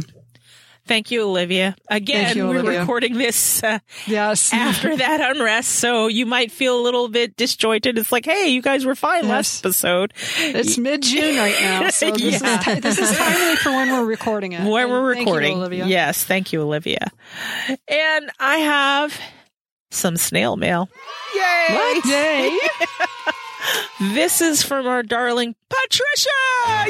Yay! And this came to us. She wrote this on the 2nd of June, so I think prior to the unrest. Dear Delicious Demon Dames, okay, so these cards have been sitting around in my mind for about 4 months, but I did not want to appear stalkerish. I don't think of you as stalkerish, okay? Not at all. It was a comment I made on the after show about, when I send out packages, I send my actual address, and I'm like, what if one of these people are crazy? I don't know. Anyway, since you have mentioned pink drinks, a Starbucks mug collection, and I forget what Jean likes, but I wanted to get you all a little cheer. Goodness knows we need it.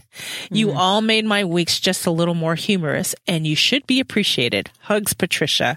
And included in this card, she sent us some Starbucks cards, and that was so wonderful. That was so generous and wonderful. And yes. Perfect. Thank you, Patricia.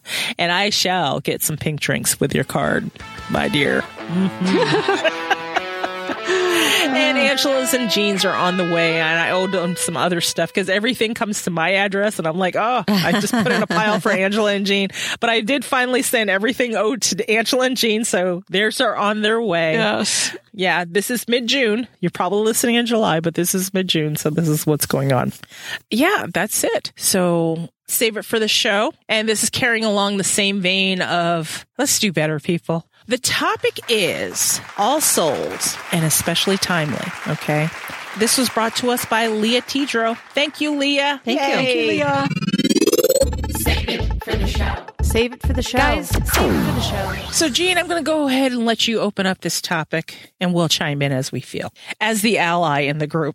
I mean, this is All Souls in this moment in history that we're living. It's so relevant and so current in a way because it's about acceptance. Yes. It's about equality. It's about acceptance. It's not about tolerating. It's not about all of us. It's about accepting people for who they are, regardless of their skin color, their wealth, their education. Everyone has something to contribute and everyone is important. I mean, basically, it's about setting aside your privilege, this trilogy. Mm-hmm.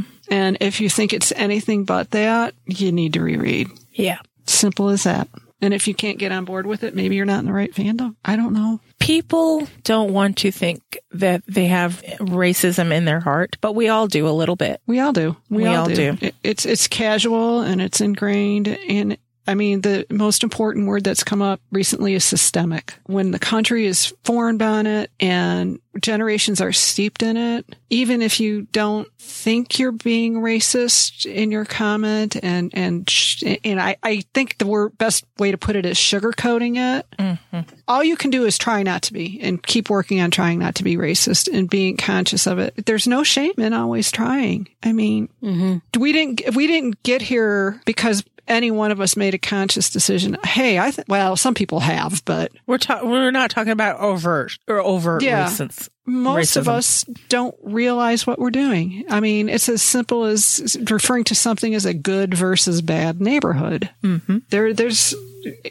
We were talking about it offline that there's all kinds of coded words that we use from the ignorance. I mean, and it's mostly from a place of privileged ignorance mm-hmm. that we don't realize what we're saying when we use those words. And I think the hardest thing and also the easiest thing to do is think about what we say before we say it. It may cause some discomfort, but this isn't as an ally, it's not about my comfort at all. It's about me being empathetic and trying to provide comfort to somebody else. Mm-hmm. And not to use supportive language with a but. Mm-hmm. Yes. I agree with that, but do you agree or you don't agree? Yeah. Mm-hmm. Like it shouldn't be a condition. Right. Yeah. In the law, we call that objection non-responsive.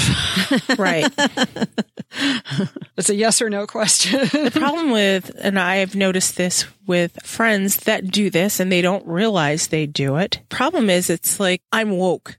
I need you to see that I'm woke. Mm-hmm.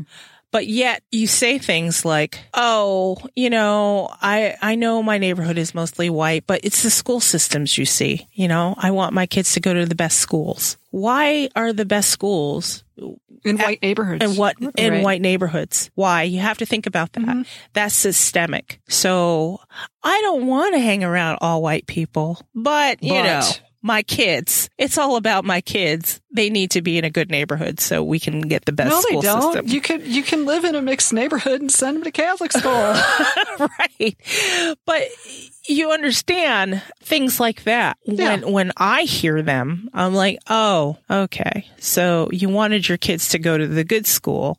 The unspoken thing you just said, I want my kids to go to the majority white school. That's what I hear. Yes. And that to someone like me is like, okay, I know where you're coming from. You're trying to be a good person. You're trying to be a good citizen and you don't realize you're saying these. Or when you have to qualify your response, when you're saying, I'm not racist, but mm-hmm. some racist shit's about to come out of your mouth. Oh, yeah.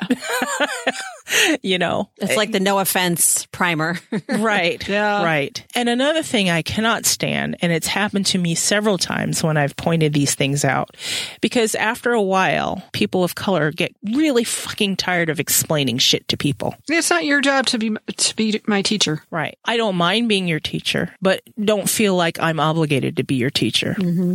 Mm-hmm. Like injustices. It's like, oh, it's fine because, you know, we already had the civil rights. You guys are equal now, right? It's cool. Right. I don't have to think about this anymore. But yet, what American classrooms are not teaching, you'd be amazed how many people didn't know about the Tulsa Massacre. I didn't. Not until Watchmen came out. Right. And for those of you who don't know, Black people decided when there was a little bit of white flight leaving when Black people were moving into this area in Tulsa, Oklahoma. They called it Black Wall Street.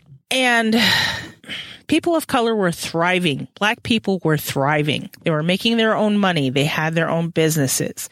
They were getting a place of power. Someone decided to bomb this area after a while and wipe all these people out because they did not want these people to have the power they were starting to have. And so that just puts us back in our place, right? These are things that American history, people who that wrote the textbooks for history decide to leave out.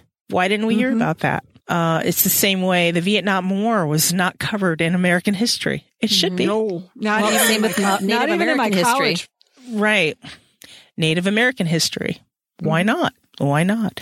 I mean, I don't know. I don't know how it is now. It's obvious I went to school in the 70s and 80s, but the closest war to me was the Vietnam War, and nobody was talking about it.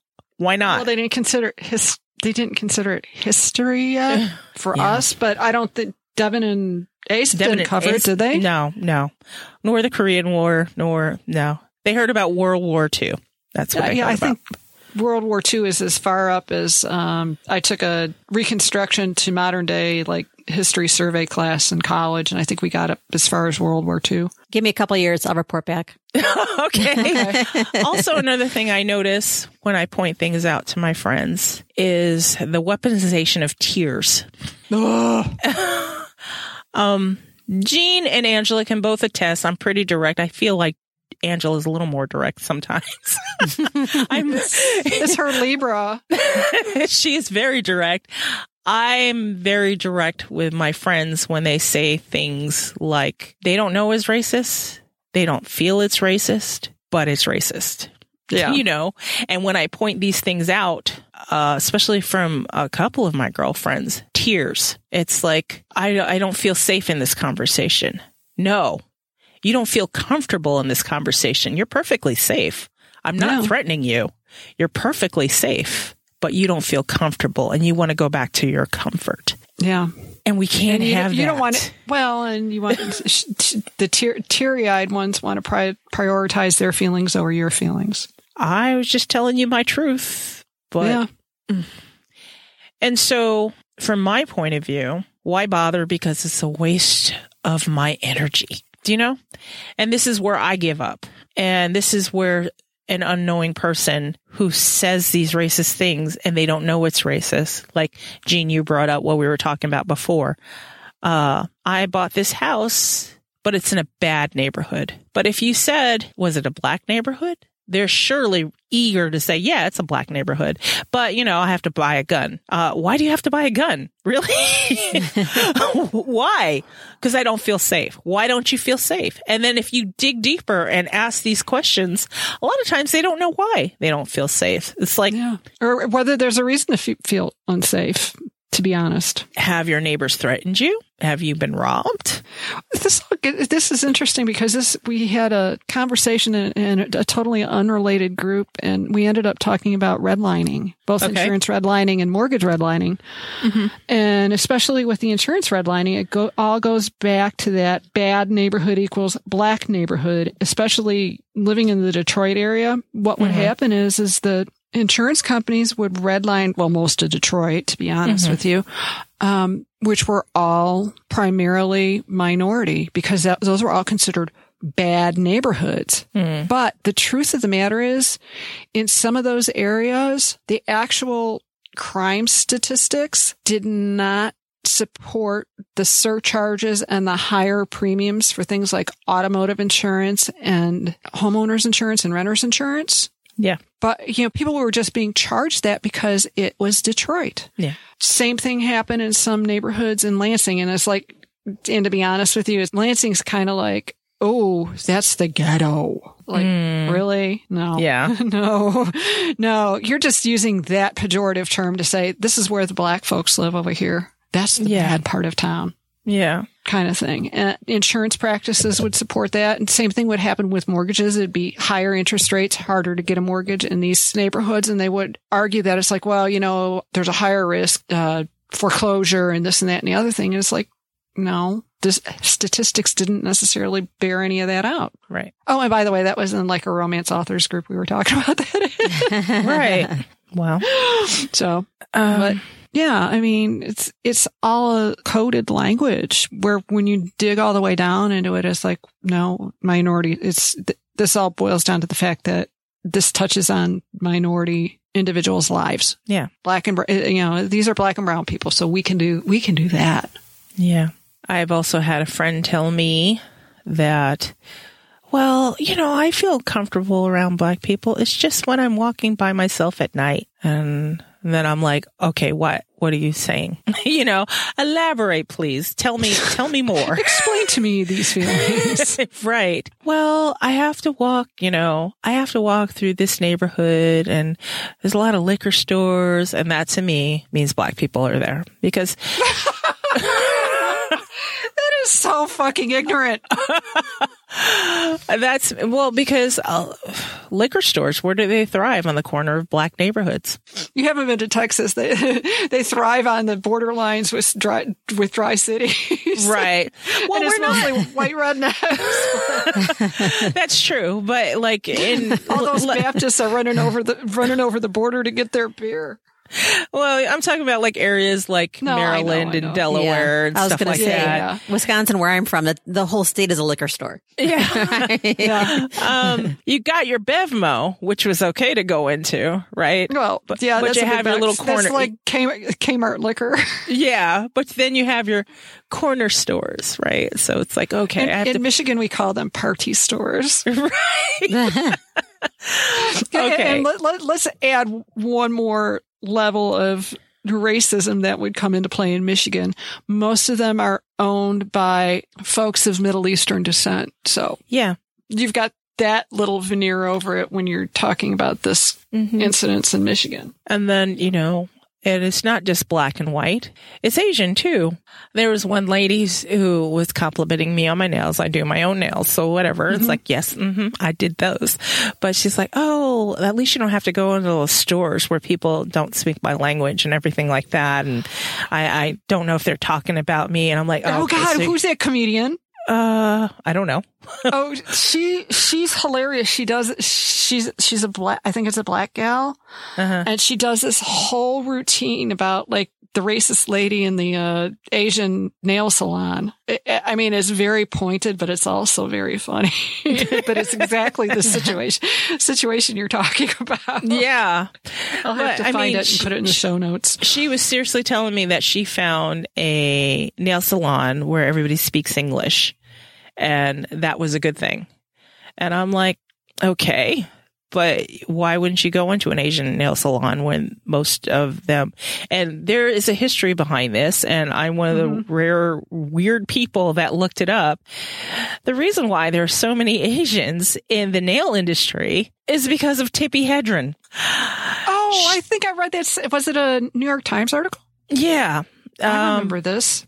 Tippi Hedren. She was in Vietnam, and she was doing USO tours, and she used to get her nails done by this one particular lady, and she did such a wonderful job. She's like, I will pay you a lot of money. I'll bring you back to the States, and I want to fund your shop, and I want to do this. And she actually put out the money for a nail school, and the Vietnamese lady was like, I can run a class for people of my descent, and we can spread this. We can open our own businesses. We can do this. And Tippi's like, yes, let's do this. So, I mean, it was war-torn Vietnam. Yeah. So it was something that she felt she was helping, and she was bringing these people over, giving them a skill, a much wanted skill, because people in the U.S. like getting their nails done, right? Yeah. And it spread, and families would come over and start up businesses, save all their money, the land of the free, right? And you always hear about people immigrating to make a better life, and that's what they did. So, yeah, you can thank Tippi Hedren for that. You know, I mean, little simple stories. If you knew the background and why, maybe you would open your eyes. Your story just reminded me, like, don't try to show support for one group at the cost of another group. Exactly. Yes. Exactly. And we all have prejudices. Sure. Based on experiences. And you have to put that in check. I had to check myself, matter of fact, at work, and I apologize to everybody. You know, I will put myself out there.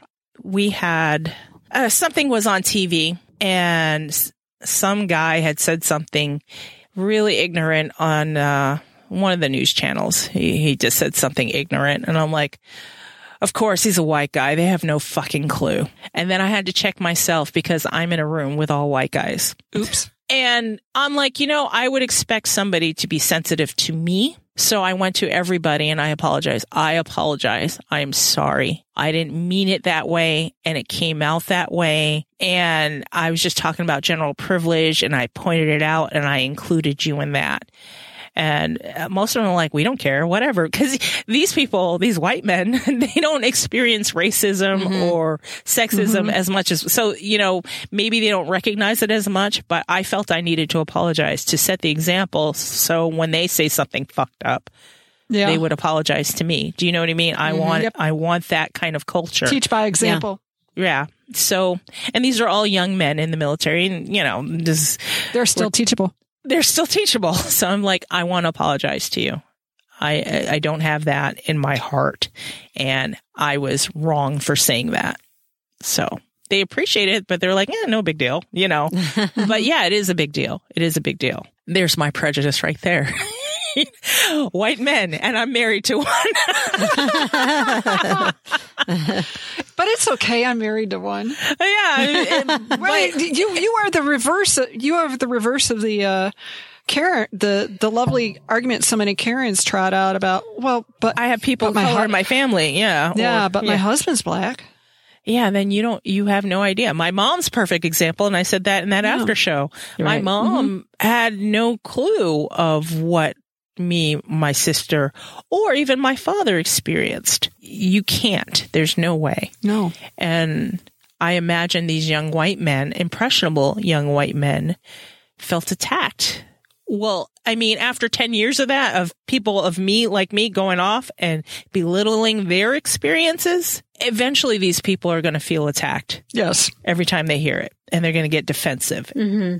That's just my line. I'm saying we all have prejudice. Some are worse than others. Some are systemic because white men, they don't suffer systemic prejudice or biases. They just don't. The world is kind of set for them, right? I mean, there's prejudice mm-hmm. within own races and own cultures and own societies. Like mm-hmm. we were talking, you know, lighter skin versus darker skin Mexican. There's mm-hmm. prejudice even within. So I brought this up and I kind of asked Jean's permission to bring this up because it opened my eyes and I don't know how much it would help you guys. Robin DiAngelo, I went to her talk in Seattle when she first brought out the book White Fragility. And I'm actually going to read it because I didn't think the book was for me, but I support the author. Since I was at the book signing, I went ahead and bought it. And it's been sitting on my shelf because I'm like, I'm not a fragile white person. I will interject right here. Any of our listeners who have an academic account, mm-hmm. It is my understanding that the book, which originated from a journal piece, it's still, if you've got an academic account, you can still like pick up the original essay online through the journal that published it.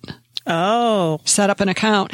And frankly, I've got a friend who I've read the essay. My friends read both the book and the essay. Mm-hmm.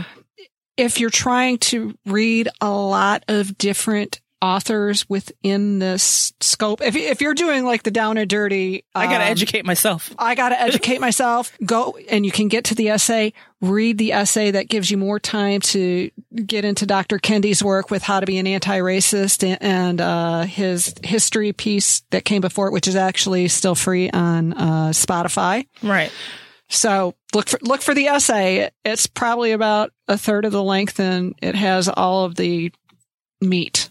Yeah. That you need to know. Well, the thing I took away from that talk is the coded language mm-hmm. that people use. It's like, I have people of color in my family. That doesn't apply to me. I'm not, I can't be like that. I can't be like that. I don't see color, which is another thing. And I want to explain why that is so hurtful. Because if you don't see color, then you don't see me and my experiences and everything I bring to the table. Mm-hmm. And that's just, you know, one point. It's like... It strips you of a very important part of your humanity. Mm-hmm. Yeah. And it's funny, you know, all my life I've been told, oh, your hair is so thick. I wish I had hair like you. Oh, your skin's so olive. I wish I had skin like you. I wish I tanned so easily like you. Not meant to be offensive. But when the rubber hits the road... No, you don't. You do see me, yeah. You know, yeah. with dark skin and dark hair. Yeah, you do. And that's another thing...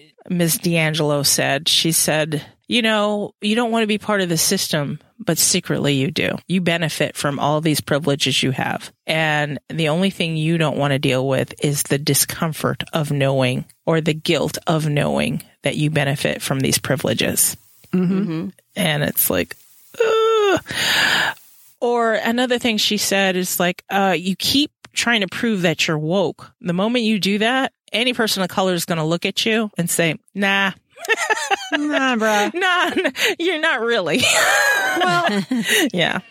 And the whole term woke annoys me only because it implies you're done, mm-hmm. that you've completed the process. And from what I'm learning and reading and understanding, it's not something you can ever be done with. You're going to be a work in progress forever. And you have to kind of commit to that. And I know that's a lot. Mm-hmm. I know and everybody thinks I'm going to read these books and it's going to cure everything and we can all move mm-hmm. down to our post-racial utopia down the road. And that's not how it's going to end. People honestly thought it ended with Barack Obama. Oh, yeah. Surprise! No. And another thing that is huge, and it's a marker for me because I remember the news reporting maybe 10 years ago, the last census, right? Mm-hmm. The census mm-hmm. study, and they did the study. They said in about 40 years, white people are going to be the majority minority. And I feel like that alarmed a lot of fucking people. Oh, yeah. And I don't know that it was meant to alarm you, but you have to think about all the images that people know from, you know, it's like, oh, I can't be a minority. And I think there's a fear also. It's like, what if they do to us what we did to them? Yeah. Here's the other thing, too.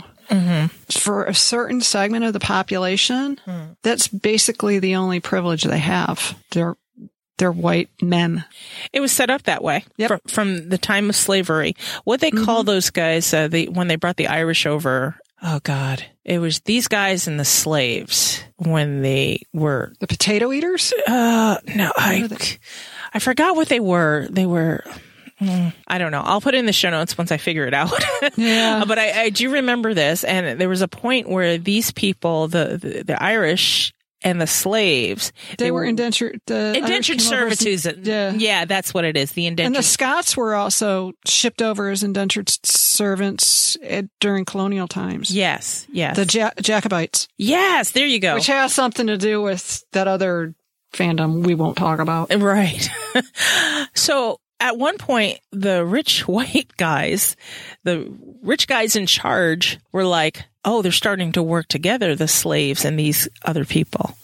We need to pay these guys. They went and paid the indentured servants and let them know, hey, you have a place at our table. We're paying you. We're still not going to pay the slaves. So all of a sudden, they got lifted up. And you're setting these two groups against each other so they can't bond and go against you. Eesh, that's mad genius, mad crazy, mad evil. It's evil. Just let's go there. It's self-preservative. It really is, because power will always want to maintain power. I mean, an important distinction, too, between indentured service and slavery. Slavery is not by choice. Indentured servant, you could do it by choice. Yeah. It might be a form of punishment, but you might be doing it to get to another land, you know. Yeah. That wasn't the case for people stolen from their villages. No. Well, also, again, it's kind of awful. The fact is, the indentured servants could blend in. It's right back with Philippe's issue with Fernando. And you could gain freedom and even a plot of land through indentured service. Yeah. It's like, when you're all done with this is what we're going to give you. And it's kind of like how the military is set up right now with our volunteer military. Okay, you're going to give us... You do this? 4 years, we're going to give you a GI Bill. We're going to house you. We're going to feed you for the 4 years. I mean, that's a good deal for someone who's poor and out of luck and... You know, so yeah, I'll stick with this. I'll put up with whatever you have to do. But when I'm done, I have this to my name. And an education. And an education. But do you know, for the black men of World War II who fought alongside the white people, they didn't get that. They weren't afforded the GI Bill. So when people came back from the war and now people are using their GI bills and they're getting educated and they're buying their, you know, middle class house, you know, the middle class is what really boomed in the 50s. But what happened to the black soldiers that did the same thing? They weren't went back to sharecropping down south. Yeah. This sucks. We could talk about this all day long. Mm-hmm. Yeah. This sucks. We can. Probably will come back to it again, but yeah. And how we can compare it is if you think about Sarah and her subtle little digs towards demons, saying, yeah, demons, they might have some sight, but you can't worry about it. You know, it's not reliable. Well, Matthew in episode 2 of the show. Yeah. Still want to junk punch him for that. Yeah. Where he's like, oh, they're there, Hamish. It's like, oh, we need this book because, you know, it's important to all of us. And Matthew's like, yeah, of course it is. You know, little subtle digs that creatures had against each other. And yeah, there's a lot of coded language in All Souls between creatures. If you between creatures, it. For sure. Yeah, they need a little bit of Robin DiAngelo in their lives too. Another good example I can just put out from recent when the protesters, was it in Michigan? Yeah. Oh, the jackasses with their guns. Yeah, they show up because they didn't want to wear a mask. Amazing. They wanted haircuts, so they decided to, you know, stand in front of the state house and storm the state house and be in the cops' faces. Yeah. And our president thought it was a great idea. Make them a deal. They're good people. They're wonderful people. Yeah. Great people. When this unrest happened and the looting started, they're animals. They're thugs. Thug is also a coded word. Just like urban, when you're describing an urban area, you mean an area with a lot of black people. That's coded. Well, now to be fair, in the 90s, a lot of the radio stations normalized that usage for urban, you know, urban music was 90s R&B and black, mostly black artists. So. Yeah, because that was the lesser of the evil that they were calling it before. This is true. Yeah. This is true.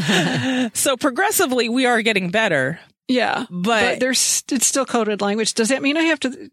And I'm not doing it. It's kind of facetious and kind of not. But does that mean I have to throw out my copy of Thug Kitchen, dude? Keep that. Because it's fucking awesome. It's a great cookbook. Well, it's like the N-word, right? Yeah. Black people use it, and I don't agree with it. My father never agreed. David Chappelle deployed it yesterday in a very powerful way. Yeah. But do you know what? They have taken that word over, and they can call each other that if they want to.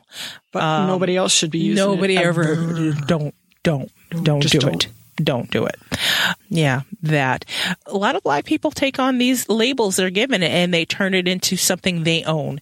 You take ownership of it, then it's not so scary. Yeah, I'm that thug. What do you want now? And then, you know, oh, shit.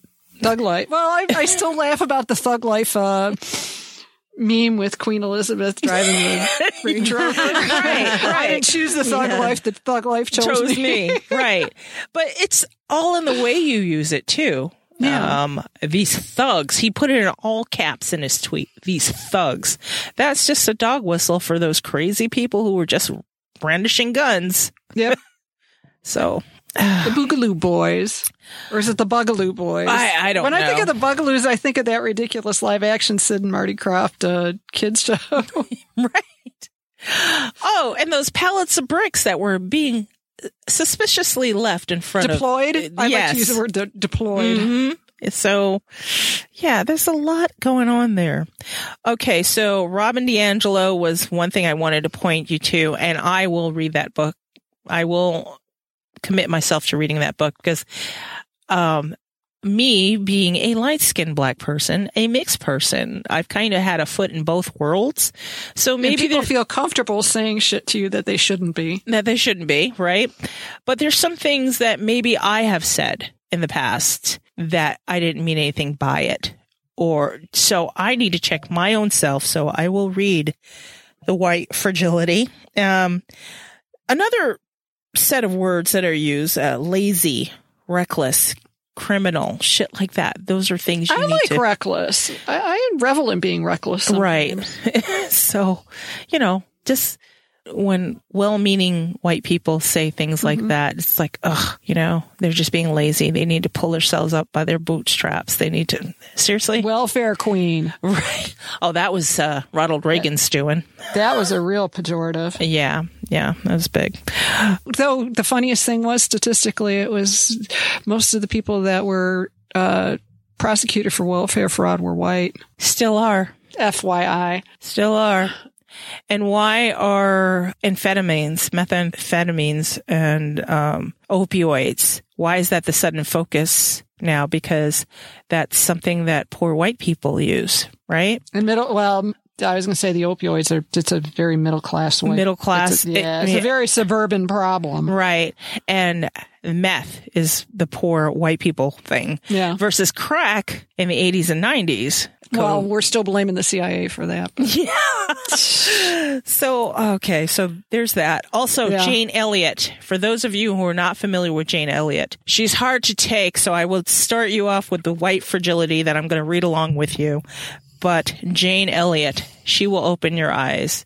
I will put a couple of interviews in the show notes in case you're interested. So, like Olivia said, we normally don't do politics, but this is so ingrained. This is humanity. It's not politics. It's humanity. So that's why we decided to bring this up as kind of our, now that we have calmed down from our demon unrest. This is kind of a calmer version. It was a fuck bomb free. Yeah. So anything else to add, guys? Mm-hmm. Oh, yes, but not today. Not today.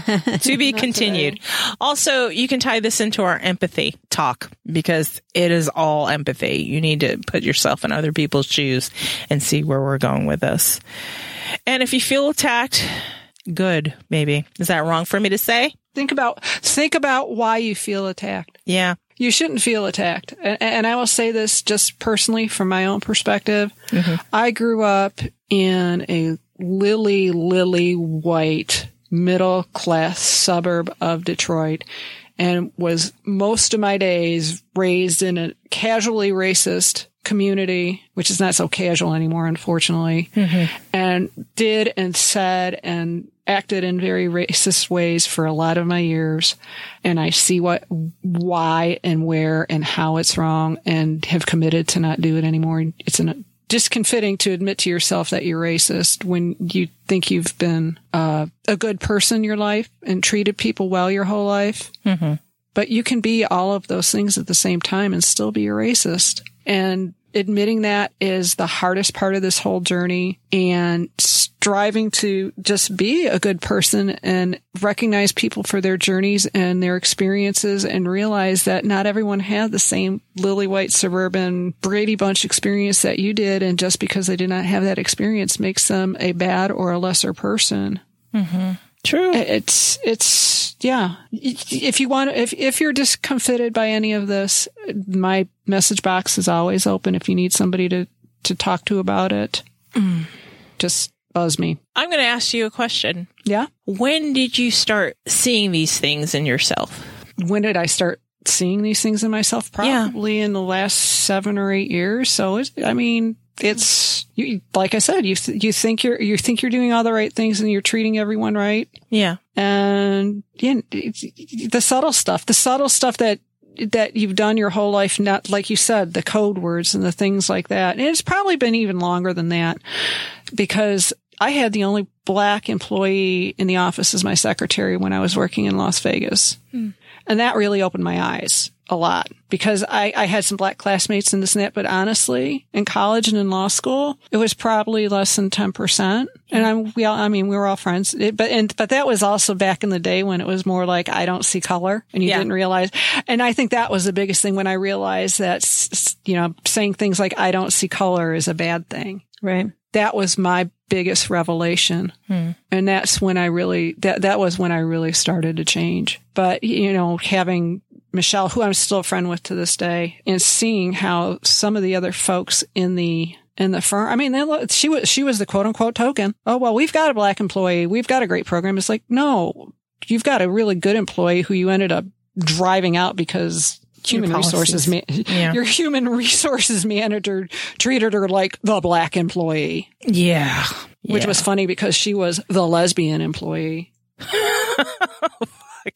Oh my God. Yeah, it was a regular stew over there. And then of course we had a couple of managing partners that were Mormon. That didn't help things either. Yeah. I mean, it's tough to see it in yourself when you do it. And I've done it. I've said some things where it's like, or when a white friend would say to me, but you're not like them. And I would take pride in that. And I was guilty of saying things like that all the time, thinking that, when you don't know better, you don't do better. Yeah.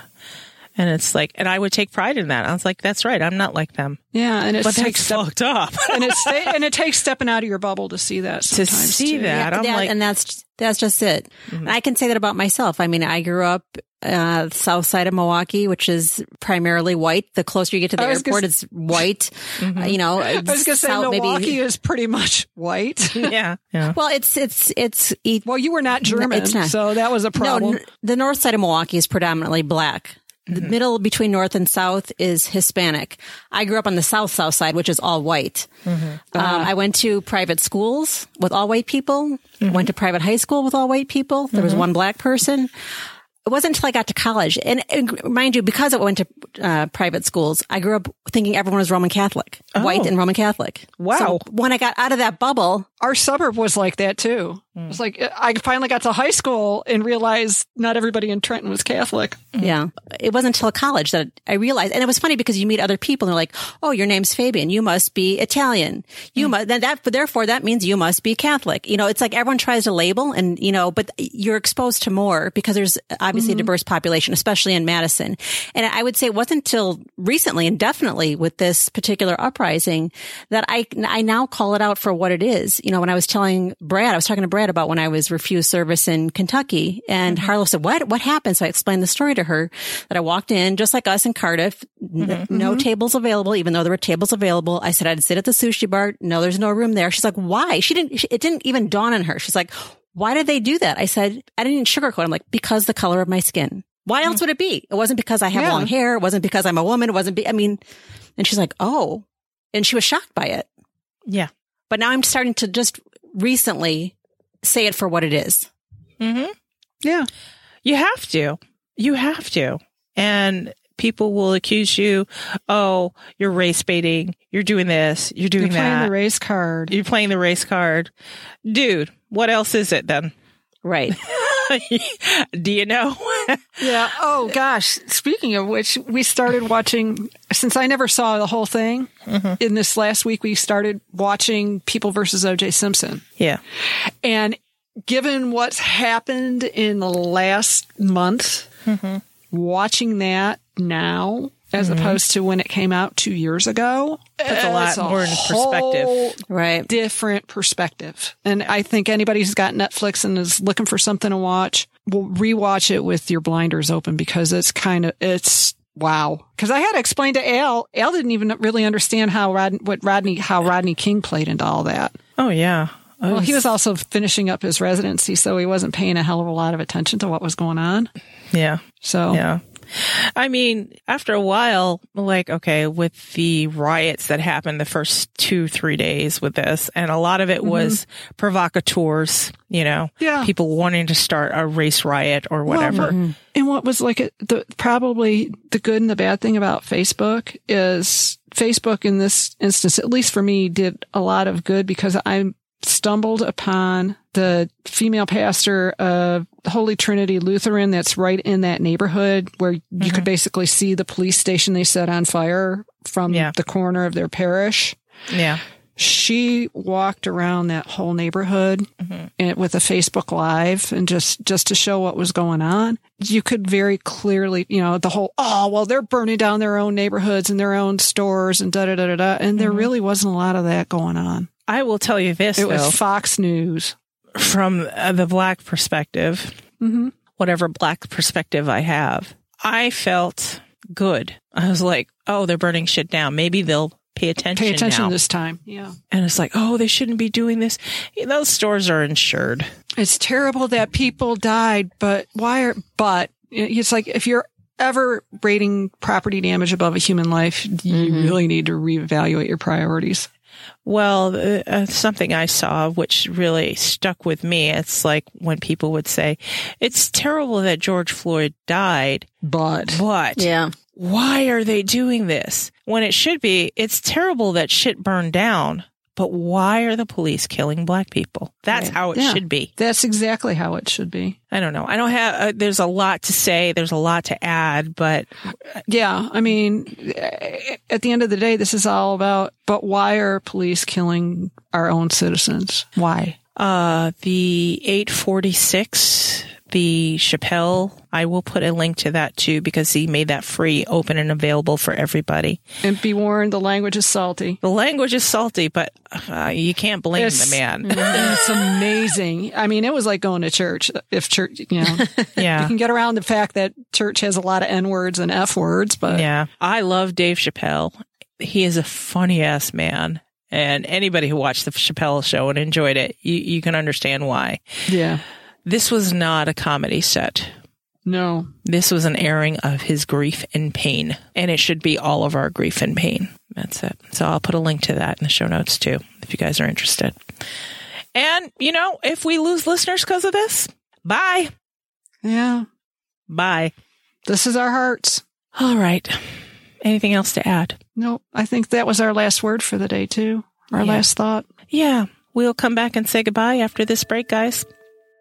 This podcast is available on Apple Podcasts, Google Podcasts, Spotify, and wherever you like to listen to your podcasts. You can contact us, send us your thoughts, email us at demonsdiscuss@gmail.com, leave us a voicemail at 360-519-7836. By the way, your carrier rates apply here. Or leave one for free on SpeakPipe, speakpipe.com/demonsdiscuss. Now, if you can't remember any of that, go to go.demonsdiscuss.com/contact, and all that information will be there. You can also become a discusser there, fill out the form, and bam, you're a discusser. And the link to join our Facebook group is there too. Visit our main site, demonsdomain.com. And if you really feel like deep diving, go to visit.demonsdomain.com/masterpost. And you can read interviews, geek out with weekly geeks about All Souls Universe. Read about the characters. Keep that geek flag flying, guys. Do you like what we do? Help us fund what we do. Go to patreon.com/demonsdiscuss. Make sure you follow us on social media. We are on Twitter, Facebook, and Instagram, all at Demons Discuss. If you're liking what you're hearing and you want to tell the world about it, leave us a 5-star review on Apple Podcasts. We love them. We read them. It's wonderful. Also, it keeps Angela alive, and we need her around, okay? Keep Angela. I'm cleansed and exhausted all over again. I know. Thank God we have a whole bunch of this or that. Yeah. Yeah. Yes. Yeah, yes. We sure do. We sure do. Okay, guys. So we're going to head on to the after show. We'll say goodbye to you here now. Be good creatures. Yes. Demon kiss. Mwah. Love you all. We'll talk to you soon. Bye.